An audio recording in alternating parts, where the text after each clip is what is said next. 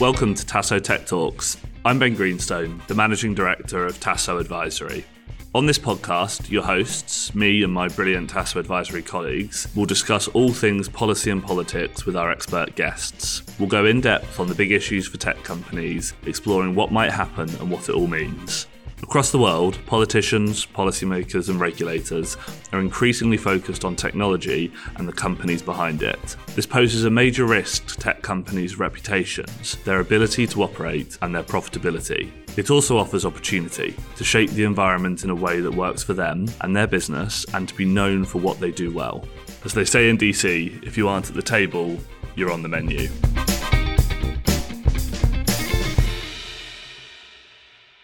My guests today are two Taso advisory colleagues. First, Margot James. Margot is our non executive chair and was previously the Minister for Digital in the UK government. In that role, Margot was the lead minister on what is now the Online Safety Bill and took the Data Protection Act through Parliament. Margot also served as the Minister for Business and as a government whip. Second is Joel Gladwin. Joel's a director at Taso Advisory, supporting our clients across the gamut of tech policy. Joel was previously the technology policy advisor to two secretaries of state at the Department for Digital, Culture, Media and Sport, and was the head of policy at startup lobby group Coadec. Thank you both for joining me to discuss this new government, our second in as many months, and what it means for tech businesses and tech policy. It feels to me that this government will be the most pro tech since the heady days of Cameron and Osborne in, in, in the early 2010s. Margot, I'd love to start with your general thoughts from from your time and what what this looks like. Yes, good morning, Ben, and it's great to be here with you this morning.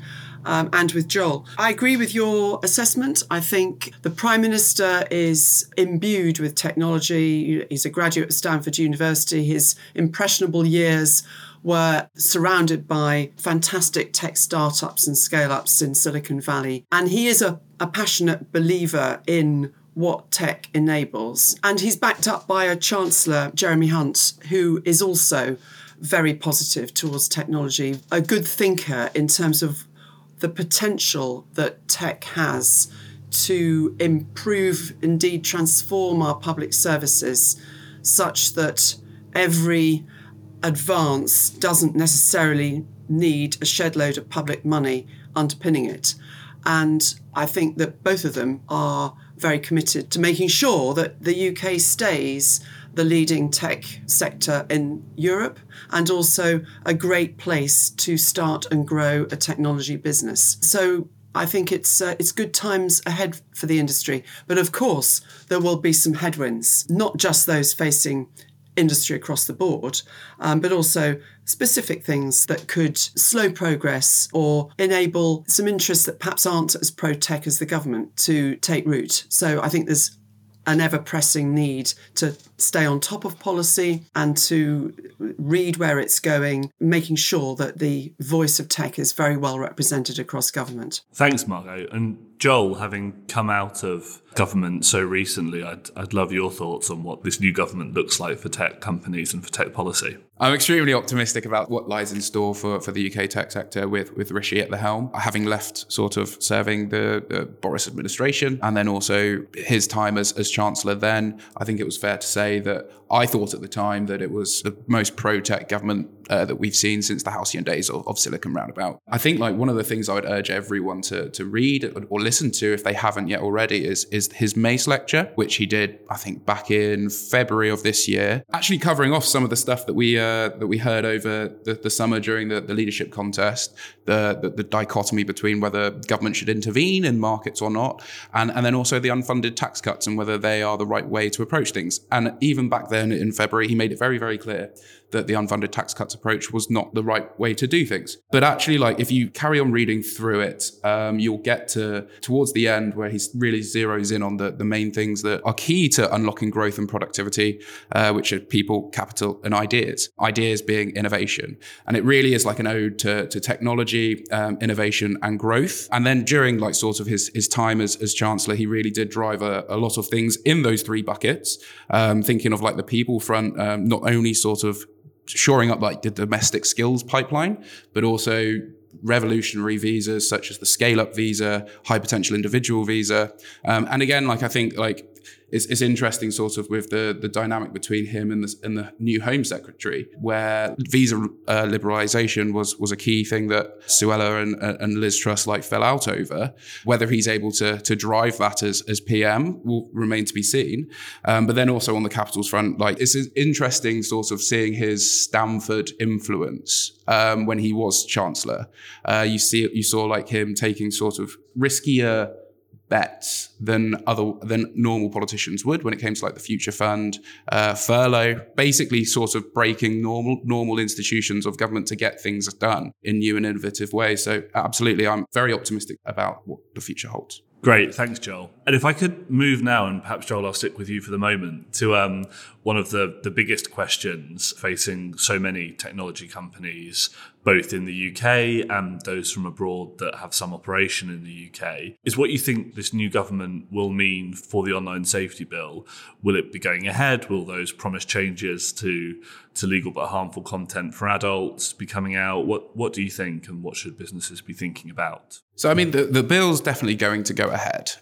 Sort of some of the, the messages that we've heard is that it will be back in uh, Parliament before Christmas, which if all sails smoothly, will mean that it should be completed by April.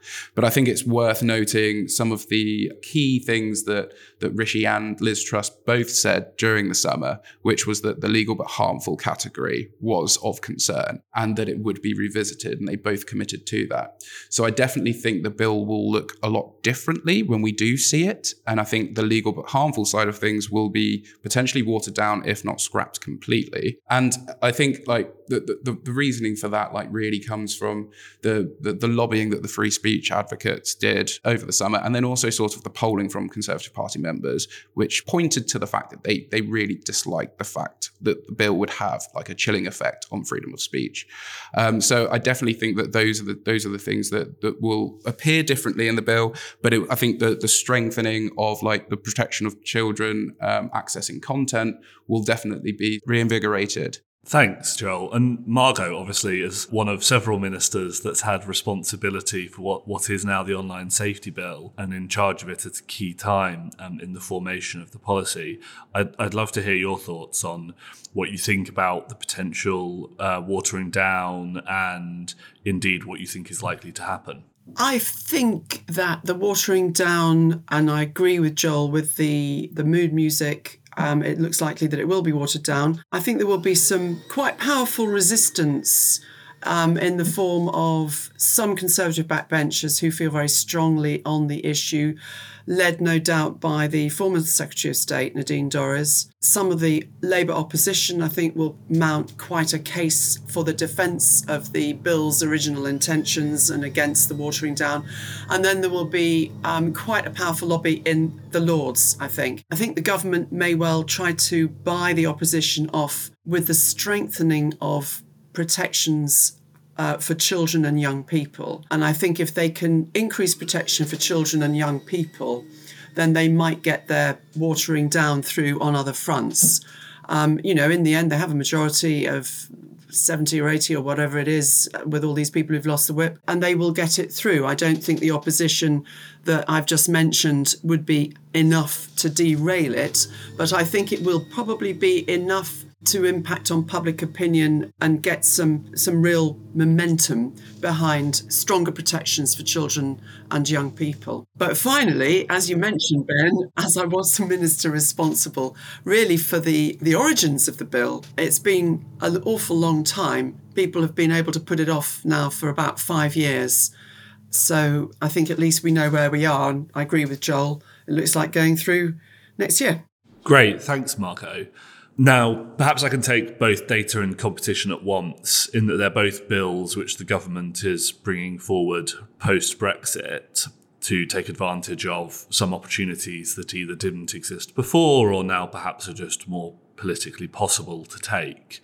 Do we think both of those bills will, in the case of data, continue and in the case of competition, go ahead? Is there enough time? Is one going to be prioritised over the other? Joel, I'd, I'd love your, your thoughts on that. So I think the data bill will definitely go ahead. Um, it is sort of the flagship. It was always it was always built up to be this flagship post Brexit bill um, that we were sort of taking charge of our, our, data regime and being able to reform GDPR, um, and it was really sort of used as a as a massive political win. I think there are aspects to the bill from my time in government that caused controversy within the cabinet um, which will be looked at when it comes to sort of Article 24, human oversight of AI, that type of thing. But ultimately, because it is such like a, a big bill that has been like it's, it's been given a, a, lot of airtime and sort of it's always pointed to whenever there is like talk of like Brexit dividends, etc., that it will progress. I think competition is an interesting one because I actually think that the competition bill and the DMU that it would establish um, in, in statute is actually more impactful on the UK tech sector than any other thing, uh, including the online safety bill. Unfortunately, like when it comes to sort of the retail policy aspect, it lacks that sort of cutting edge compared to other things. And so, where we are in the political cycle, given that there's only going to be one more parliamentary session after this one, I think there is a real risk that it does not conclude in this political cycle. I think it will be picked up no matter who wins the next general election, purely because it, it, solves a lot of the problems that we are countering this day from online platforms. That I think it, no matter who wins, will pick it up and run with it. But I don't know whether that will happen this side of a general election. And Margot, I'd love your thoughts, especially as the former minister who took through the Data Protection Act, which is now being revisited in part by this, this Data Protection and Digital Information Bill. I think that getting GDPR integrated into UK law was a huge milestone, and with the benefit of hindsight and the opportunity to make changes, um, there are definitely improvements that it seeks to make. And it won't, I don't think, be contested on the Conservative side of the House. I think it will have a, a reasonably smooth passage. Uh, through Parliament. And I think one of the main purposes is to enable us to strike trade deals that incorporate a data aspect. But of course, some of the countries we are seeking to negotiate with have their own data protection laws, which are, are in some cases more stringent even than GDPR. For example, India, which is the government's top priority at the moment for securing a trade deal, has the system of data localization, which is a real impediment. And our liberalisation is not necessarily going to be an advantage when it comes to negotiating trade deals with countries like India. So I think the dividend, so called, will be quite cosmetic, in fact but at least it will allow the government to claim some benefit, I suppose.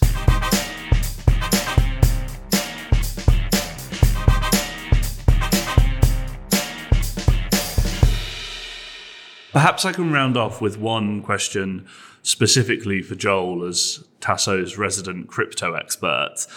The Prime Minister was enormously positive about crypto while he was Chancellor of the Exchequer. Are we expecting that to continue now he's prime minister, or is it going to slip down the agenda? Well, I, I hope it continues, and um, I hope he mints the the NFT that was promised as well. Um, I'll be very upset if he doesn't. Um, no, I think like definitely in like sort of the the prime minister's mind, Web3 and crypto was seen as a huge economic opportunity for the UK.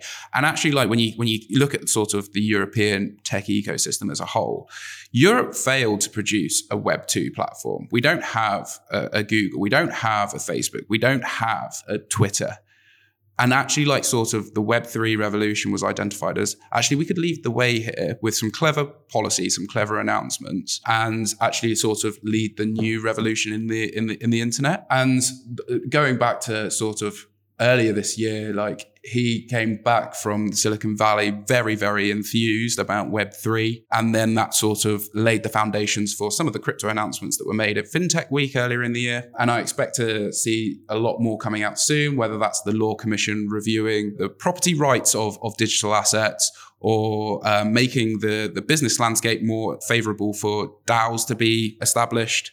And then also, one of the things I think needs to be actioned as quickly as possible is actually sort of the role of the FCA and the financial and in the financial regulation of crypto and the, and the crypto register. It's it's quite it's quite amazing really that we've had the temporary register for crypto firms and it's been it's been around since 2020 and only 38 firms are on the register and actually like so there's a real culture change that needs to be driven from that can now be driven from the top of government to actually whip the FCA into shape and get them to actually approve. There's more than 100 firms that have applied and even some of the big names like FTX and Coinbase still haven't been approved. It's, it's quite remarkable really. So I, I expect to see a lot more action and activity there. Uh, and then also obviously with, with the financial services and markets bill currently going through crypto assets and now defi- will be defined in, in primary legislation, which is huge news and puts us on par and footing with what's developing um, in the European Union with MiCA and really starts the journey towards seizing the opportunity of Web3 and crypto. Great. Margot, Joel, thanks so much for taking the time to talk tech policy today. It's been a real pleasure. Thank you for listening to this episode of Taso Tech Talks. I've really enjoyed it and I hope you have too. If you like listening, then please do remember to subscribe to be notified of our next episode. If you've got any feedback or things you'd like to hear on the podcast, just drop me a line at ben at tasoadvisory.com. And if you'd like to learn more about Taso or what this government means for tech policy and for tech companies, you can get me on that same email. See you next time.